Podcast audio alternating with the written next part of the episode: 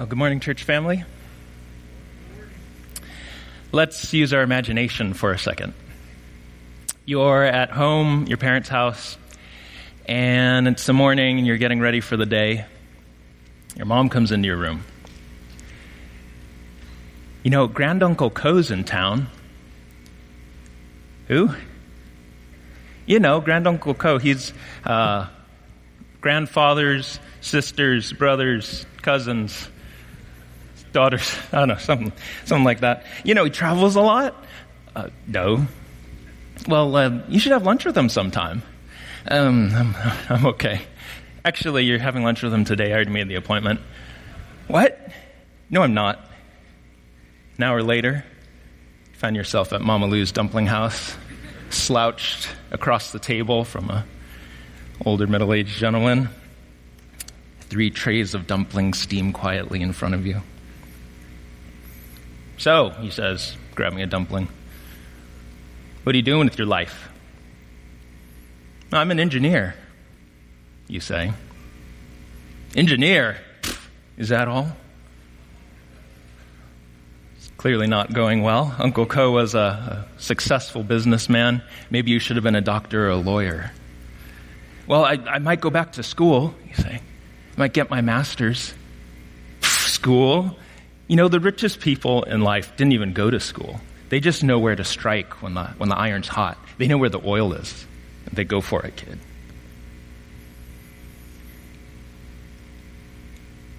Eh, it's not going to matter anyway, he says after a pause. Government's going to take all your money in the end. You married yet? You say. No, I've, I was in a relationship I broke up a few months ago. He said, ah, just as well. It's all, all the same. It's gonna just gonna end up bad anyway. Uncle Co had a couple of hard marriages. Your mom would talk about them in hushed voices. Well, no matter, he said, you're just like the rest of them, said looking out the window. It's all kind of a big joke anyway. All the fluff, you see everyone chasing. Nah, just enjoy your life, kid, said with a cynical grin. It only goes downhill for you from here. What do you say to Uncle Co? He's got the life experience, he's got money, he's lived longer than you. Should you really go back to school? Maybe, you know, should you even consider getting married? Should you change jobs? I don't know. I need to go home and rethink my life. Stepping into your house, your mom looks up from her computer. So, how was lunch with Uncle Co? Say. He said some interesting things, had some kind of weird views on life. Your mom nods over her glasses. I know. I wanted you to hear them. Well, hopefully that's never happened to you. But what would you say to Uncle Co's view of the world? Is he right? Is his view of the world correct? How you view the world in the end really matters. You know, is getting this degree even worth it? Um, is being honest when no one's watching, is, does that add up to anything in the end at all? I'd sure like to know in the end. So, how would you respond? What would you say in response to a secular view of the world?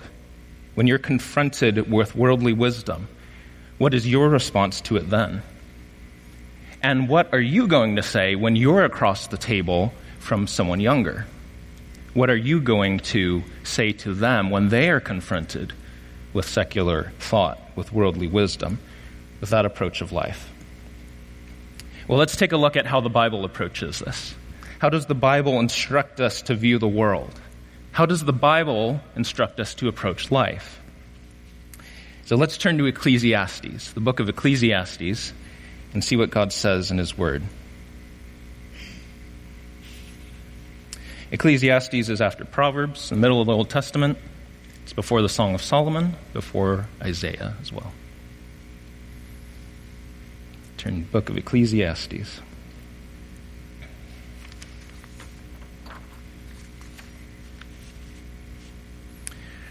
And while you're turning there, one of the unique things about the book of Ecclesiastes is there's seems to be at least two, or there's two people kind of speaking in it the whole center part of the book, you have a guy, we'll just call it the preacher. And he takes up most of that middle section, if not all of the book. And then on the front, you have a guy I'll just call the narrator. It takes up the first 11 verses. It's kind of like he's introducing what the preacher is going to say. He kind of gives a summary at the start. And then the, narrator, the preacher speaks, and then the narrator shows up at the end again. And so it's kind of like you have an MC, he's introducing what the speaker is going to talk about. Preacher comes up, speaks, and then the narrator comes back up and comments on it. So that's kind of the structure of the book here. You can see the breakdown on the screen. So, who is this preacher guy who takes up most of the book? Some wonder if he's Solomon, and for good reason. You can see uh, he talks about being king in Jerusalem, son of David. Uh, there's a lot of parallels to Solomon's life. There's wisdom, uh, a lot of concubines, uh, a lot of wealth and buildings, things like that. Uh, however, it's possible that the writer's more, that the preacher is like a Solomon esque figure. He's kind of taking on characteristics of Solomon, meant to parallel him, perhaps intentionally, but it may not have been Solomon who actually was saying these things. So in the end, we'll just call him the preacher. So let's jump in. Uh, a big word you're going to see throughout is the word vanity. Now, vanity, uh, it's sort of like meaningless, or it's translated that way sometimes. It's sort of like life is futile uh, purposeless, sort of an emptiness to it when you see the word vanity. And that's going to come up throughout it. And his main question he's asking is what does man gain from all his toil in his life under the sun? What does man gain from all this work, all the things he's putting his hand to? What's it worth? So let's take a look at the narrator's introduction this is Ecclesiastes, starting at the very beginning, verse 1. The words of the preacher, the son of David, king in Jerusalem. Vanity of vanities, says the preacher, vanity of vanities, all is vanity. What does man gain by all the toil at which he toils under the sun? A generation co- goes and a generation comes, but the earth remains forever. The sun rises and the sun goes down, and hastens to the place where it rises. The wind blows to the south and goes around to the north. Around and around goes the wind, and on its circuits the wind returns. All streams run to the sea, but the sea is not full. To the place where the streams flow, there they flow again. All things are full of weariness. A man cannot utter it. The eye is not satisfied with seeing, nor the ear filled with hearing. What has been is what will be, and what has been done is what will be done, and there is nothing new under the sun. Is there a thing of which it is said, See, this is new? It has been already in the ages before us. There is no remembrance of former things, nor will there be any remembrance of later things yet to be among those who come after. So the narrator here introduces the preacher's findings, he sums them up, and gives them to us before we hear the preacher. Life is cyclical, nothing new. It's vanity, futile, meaningless. And so you hear the same from the preacher in Ecclesiastes 1:12. The, the, the preacher begins to speak here. I, the preacher, have been king over Israel and Jerusalem, and I applied my heart to seek and to search out by wisdom all that is done under heaven. It is an unhappy business that God has given to the children of man to be busy with.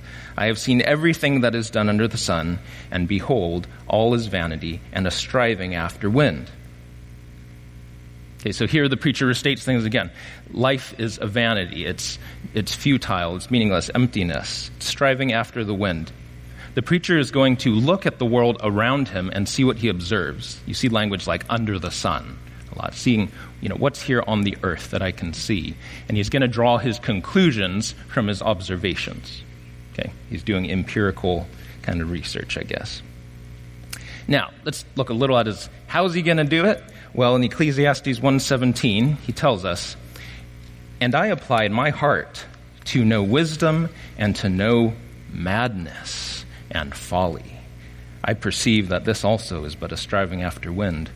For in much wisdom is much vexation, and he who increases knowledge increases sorrow. Okay, so how is the preacher conducting his research? Is he only looking at wisdom? No, right? He is also looking at madness and folly. So he's not confining himself to just wisdom, saying, like, by wisdom, I'll, I'll seek out what's, what's there in the world. But it's also, I'm going to check out madness and folly and see if I can figure out life that way too. So traditional wisdom, like in Proverbs, only seeks out one of them, right?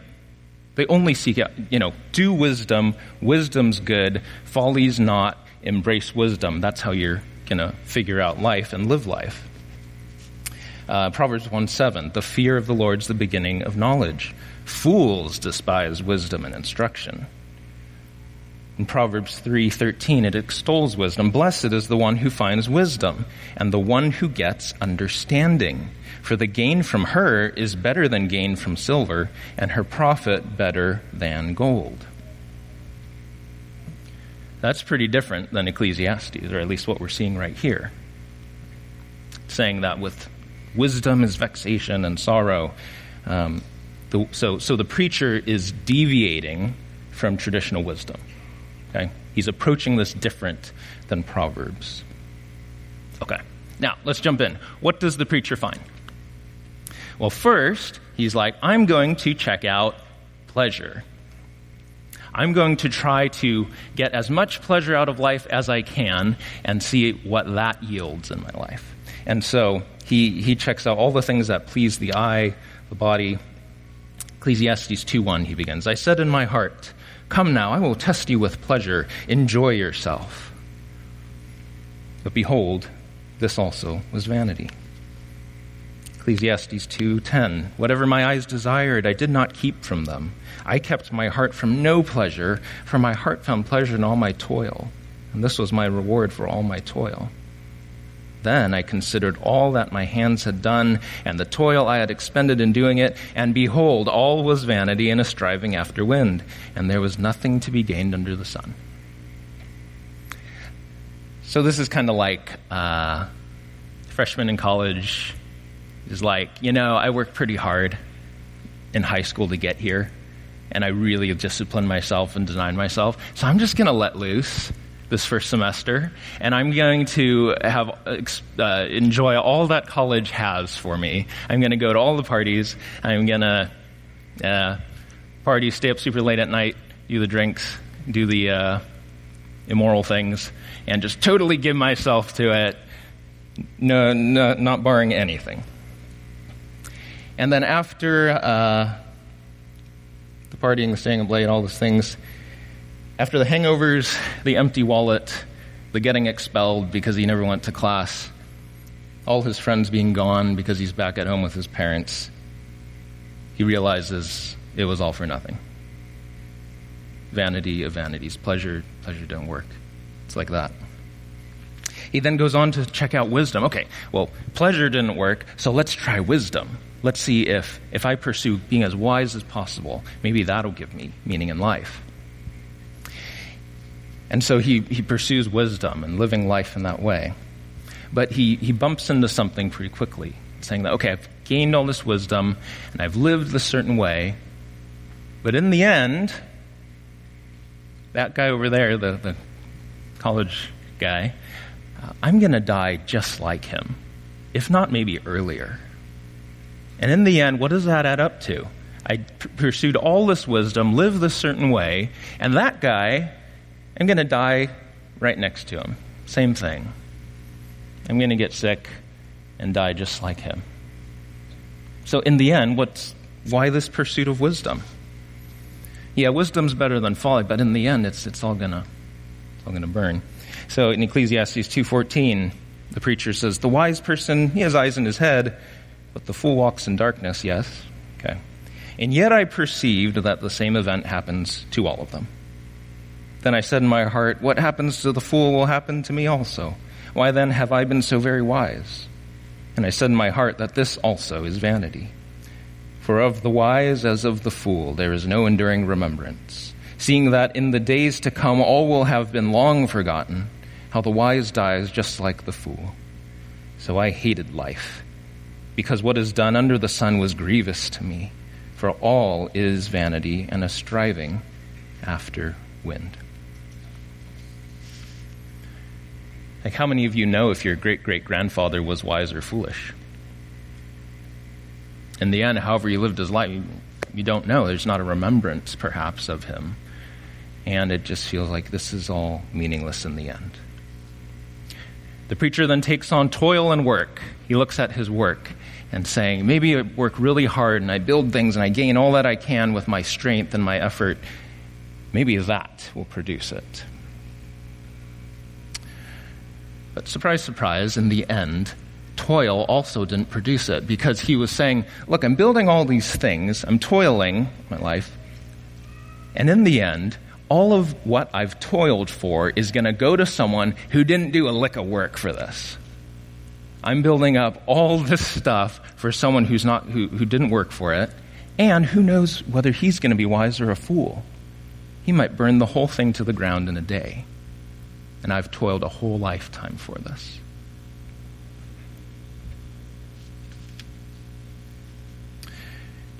Ecclesiastes 2:18 I hated all my toil in which I toiled. You guys okay with these long, like, kind of depressing scripture readings? I mean, it's not as, yeah. we'll get through it. Uh, I hated all my toil in which I toil under the sun, seeing that I must leave it to the man who will come after me. And who knows whether he will be wise or a fool? Yet he will be master of all for which I toiled and used my wisdom under the sun. This also is vanity. You can keep going through 23 if you'd really like. I'm going to skip it, Laura. um, so yeah, it's like you worked through, you know, your whole life, amassed all this stuff, um, and then you get sick, and you're dying in the ICU, and your children are out on a lavish vacation with your money without you and your grandchildren are gambling away the money you gave them in the hallways of their school. And you're like, why did I even? Why did I even do this? Lastly, he pursues wealth, money. And in the end, neither will this satisfy. He says money produces all sorts of problems, more money, more problems, kind of thing. You got this, you're busy, you're, you're, stressing out over it. Someone might steal it, it might go away. What if this business venture doesn't go through? Ecclesiastes 5:10 He who loves money will not be satisfied with money, nor he who loves wealth with his income. This also is vanity. When goods increase, they increase who eat them. And what advantage has their owner but to see them with his eyes? Sweet is the sleep of a laborer, whether he eats little or much, but the full stomach of the rich will not let him sleep. Well, we'll pause there. So, wealth will not satisfy, can bring vexation and trouble, can ultimately be unstable, it can be lost. There's no ultimate security in wealth. And so, again, and in the end, death. Lost it all. Okay, so, promised this would go somewhere, right? where is this all going? After the futility of, of uh, pleasure, of toil, of wisdom, of wealth, so what? Here's his conclusion. Here's his advice Enjoy life now. Enjoy life now. Ecclesiastes 2:24 There is nothing better in the end there's nothing better for a person than that he should eat and drink and find enjoyment in his toil. So, since pleasure, wisdom, all these things don't, don't work, might as well just enjoy what you can out of life. Enjoy these little things, food and drink. Hopefully, your work, maybe, because uh, in the end, life's all meaningless.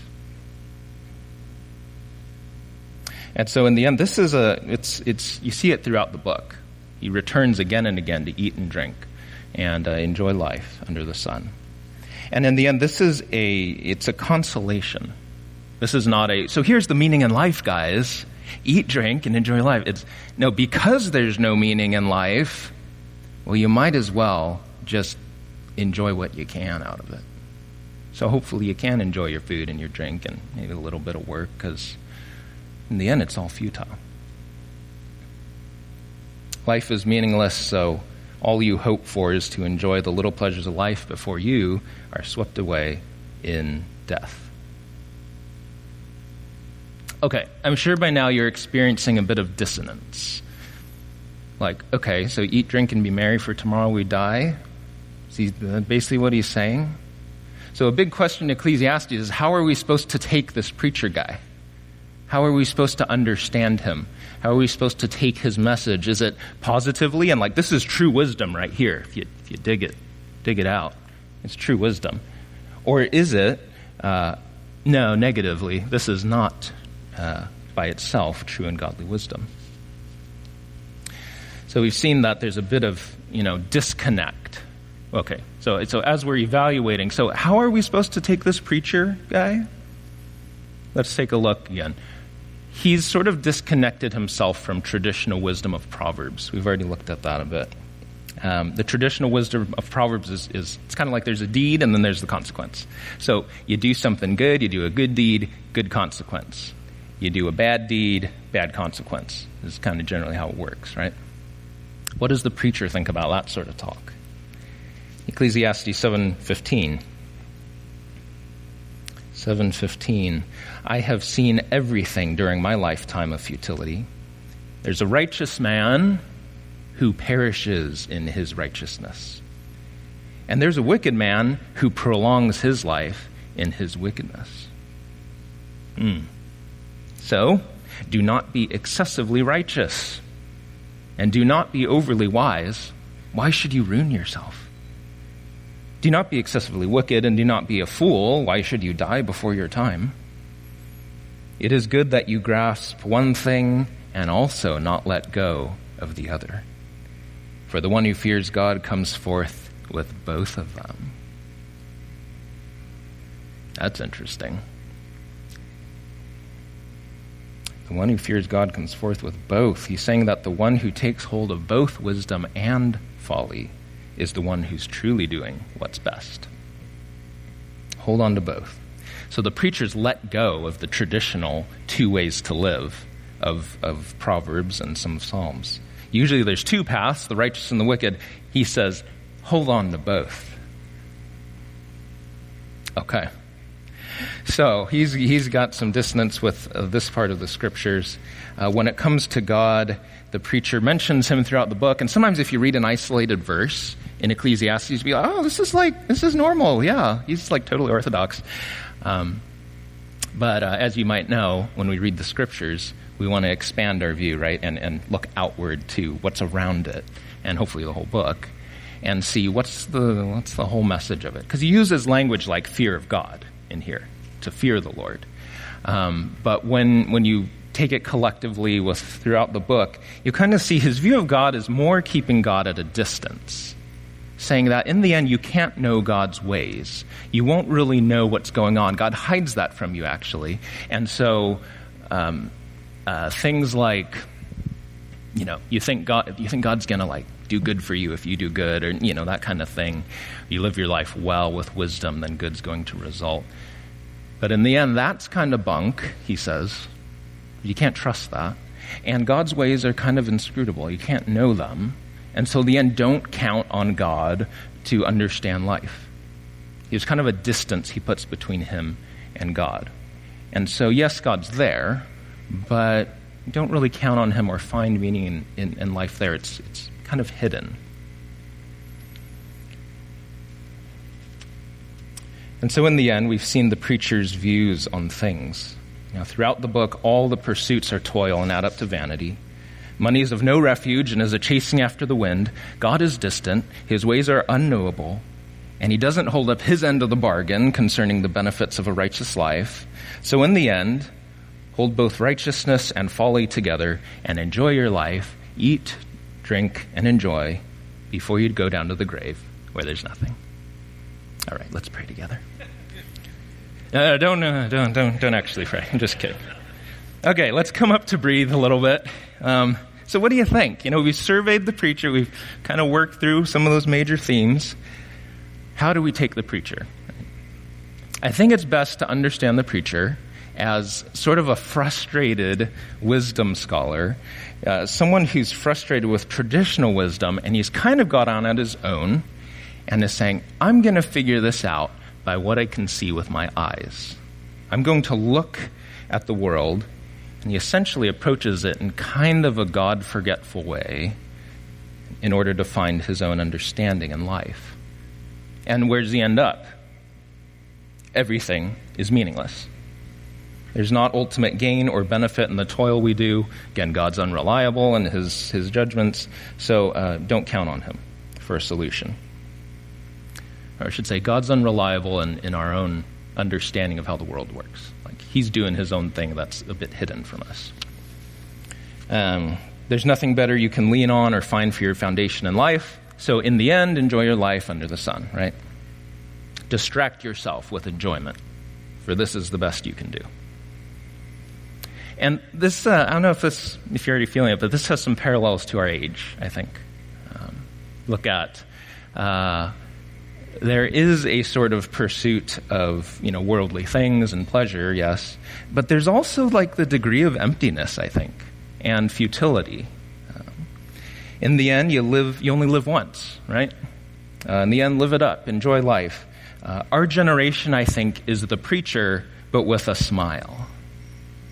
So here's the preacher with a frown in Ecclesiastes. He's saying, like, I looked and it's like empty. It's like, I think, or like, it's empty, so just live it up kind of thing. Uh, seek comfort, seek joy. Don't worry about eternity and wisdom and God. God's distant anyway, and his ways aren't really knowable. Who can know God? So it's best to just live your life, enjoy it to the utmost, as much as you're able, before you die. And we don't even talk about Bruno. I mean, death, you know. We just leave that away. But this is not the view of the scriptures, ultimately. And this is actually not the view in Ecclesiastes. Remember how there was that narrator guy at the very beginning? He shows up again in the end. And we see that he's actually speaking to his son, or at least he calls him his son. He's actually uh, teaching, and instructing his son in wisdom. It's like the narrator's uh, speaking to his son. He holds up to his son, here's the teaching of the preacher, shows it to him. And then in the end, he comments on it and says, Here now is wisdom. Ecclesiastes 12:13. We come to the end of the book, the narrator speaking now to his son. It's like he shows him the words of the preacher, he turns to him, gently holds him by the shoulders, looks him in the eye, and says, The end of the matter. All has been heard.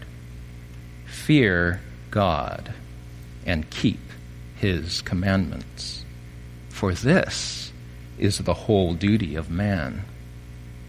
For God will bring every deed into judgment with every secret thing, whether good or evil. Hmm. Well, this is interesting. Fear God and keep his commandments. That sounds a lot like traditional wisdom from the Bible. The fear of the Lord's the beginning of wisdom. And this doesn't sound like the conclusion of the preacher. He does mention the fear of the Lord at times, but it's different. It's different than traditional wisdom.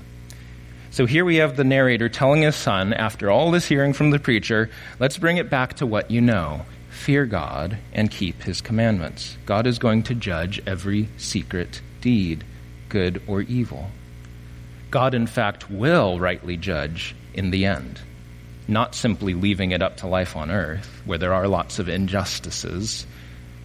He will judge in the end. So fear God and keep his commandments. So the narrator speaks out in contrast to the preacher. God will, in the end, call you to a meaningful life. He will call you to a purposeful life. And we see this in light of what? In light of his judgment, right? We see this in light of his judgment. Uh, though we often think of God's judgment as a fearful thing or a bad thing, uh, in the end, God's judgment also means that everything matters. Because God will judge everything, every secret thing, even, whether good or evil, and He's going to evaluate this was great, this was good, this was not, then everything you've done in life, everything you do, everything you put your hand to, thus matters. The narrator calls his son back to a worldview where God is at the center of life and how you live it. God is again to be revered and honored and glorified, obeyed above all, and his son is to live with the end in mind, where God will judge everything he has done in life, good or evil. So the narrator in the end shows these teachings of the frustrated preacher, then uses the problematic conclusions there to teach his son a lesson in wisdom. Now, why would a father do this to his son? Why use the words of a problematic preacher uh, to teach his son about wisdom? Well, if that kind of feels weird, and I know it did to me when I was thinking about it just last night, I'm like, there's tw- like almost 12 full chapters of like this guy speaking. Is it really like you're not supposed to follow the stuff? You're not supposed to just copy and paste the preacher's stuff onto your life? That seems kind of weird. Sounds like a lot of space devoted to like weird views in order to learn wisdom. Uh, and if you're like me and thinking that, um, I'd just say, have you considered my servant Job? Hey, have you thought about the book of Job and how much real estate is given in that book to the friends in Job's dialogue, which contains, in the end, ideas that aren't all the way there? Uh, and also, I would ask you, do we only gain wisdom by observing the wise? Do we only gain wisdom by observing the wise? Does not true wisdom have the ability to see and evaluate foolishness as well? Wisdom does not learn only from those who think alike Wisdom learns to evaluate and discern good from evil, that which is slightly off, that's what needs correction. Wisdom can learn from an aged wisdom thinker who has veered off course from the wisdom of God. Son, do you see where forsaking God and his commandments leads? Do you see where one can end up if you forsake the ways of God and the fear of the Lord? When you base your life on just what your eyes see and not on the God you know, you may well end up like this, where everything is meaningless. So, what can we learn from this today? What can we learn? What's message in the scriptures for us? Well, are there, you know, are there people in your life, are there ways of thinking that you come into contact with that lacks the fear of the Lord? Are there philosophies of life and ways of approaching it that in the end has no fear of God in its eyes? Doesn't care about the judgment of God in the end. There are ways of viewing the world being offered, and they're being offered not just to us, but to those who are coming after us too. So, what should we teach the coming generations as they are confronted with a secular view of the world? What can we teach the coming generations as they seek to understand the world? For those of you who are in junior high, high school, college, there's a generation already born that is coming after you, and one day you'll be their spiritual mentors and advisors. What will you teach the coming generations as they are confronted with a secular view of the world? And how will the generation above encourage those in school, those raising young families, as they behold choices riddled with worldly thinking? What will you teach the coming generations as they are confronted with a secular view of the world? Our answer. We should instruct the coming generations of the fear of the Lord, to fear the Lord, and to show them the emptiness of worldly wisdom. We should instruct the coming generations to fear the Lord by showing them the emptiness of worldly wisdom. So, in the end, think what, what sort of advice do you give? What, what sort of direction do you give to those who are coming after you in the faith? What kind of direction are you, are you giving them? And what are you living before their eyes? Do we point them you know, thoughtfully, artfully, fairly to the emptiness of the world? And do we live out the fear of the Lord? We live out walking in his ways, loving the Lord our God with all our heart, our soul, mind, and strength, living out loving our neighbor as ourselves, considering a life pleasing to God. When you're across the table from your child, or maybe at a Starbucks meeting up with another Christian, what sort of advice are you giving them as you hear about their life? Oh, don't worry, you'll be fine. Everything will be good. Have to live it up a little bit. Find some time for yourself. Yeah, entertainment, sports, and hobbies, nothing like those to give life meaning. Or primarily, are you teaching them the fear of God? Teaching them to follow in His ways? For God will evaluate our lives in the end.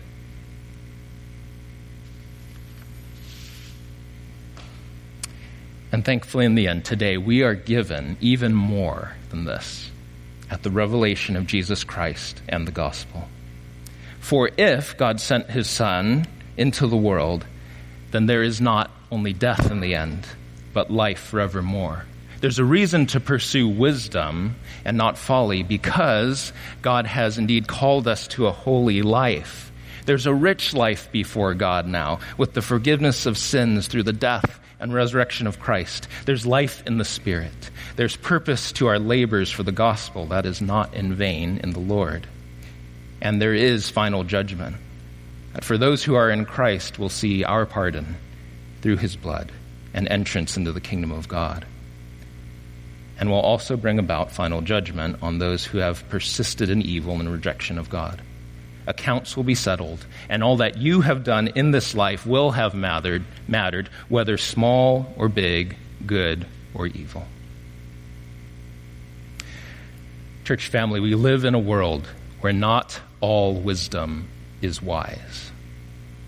There are empty ways of viewing the world, but we have answers to these big questions in life. And it rests upon who our God is and how He's called us to live.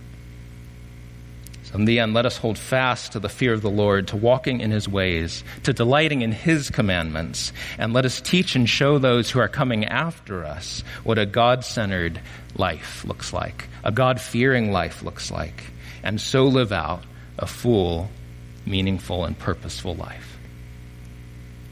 To that end, let's pray together.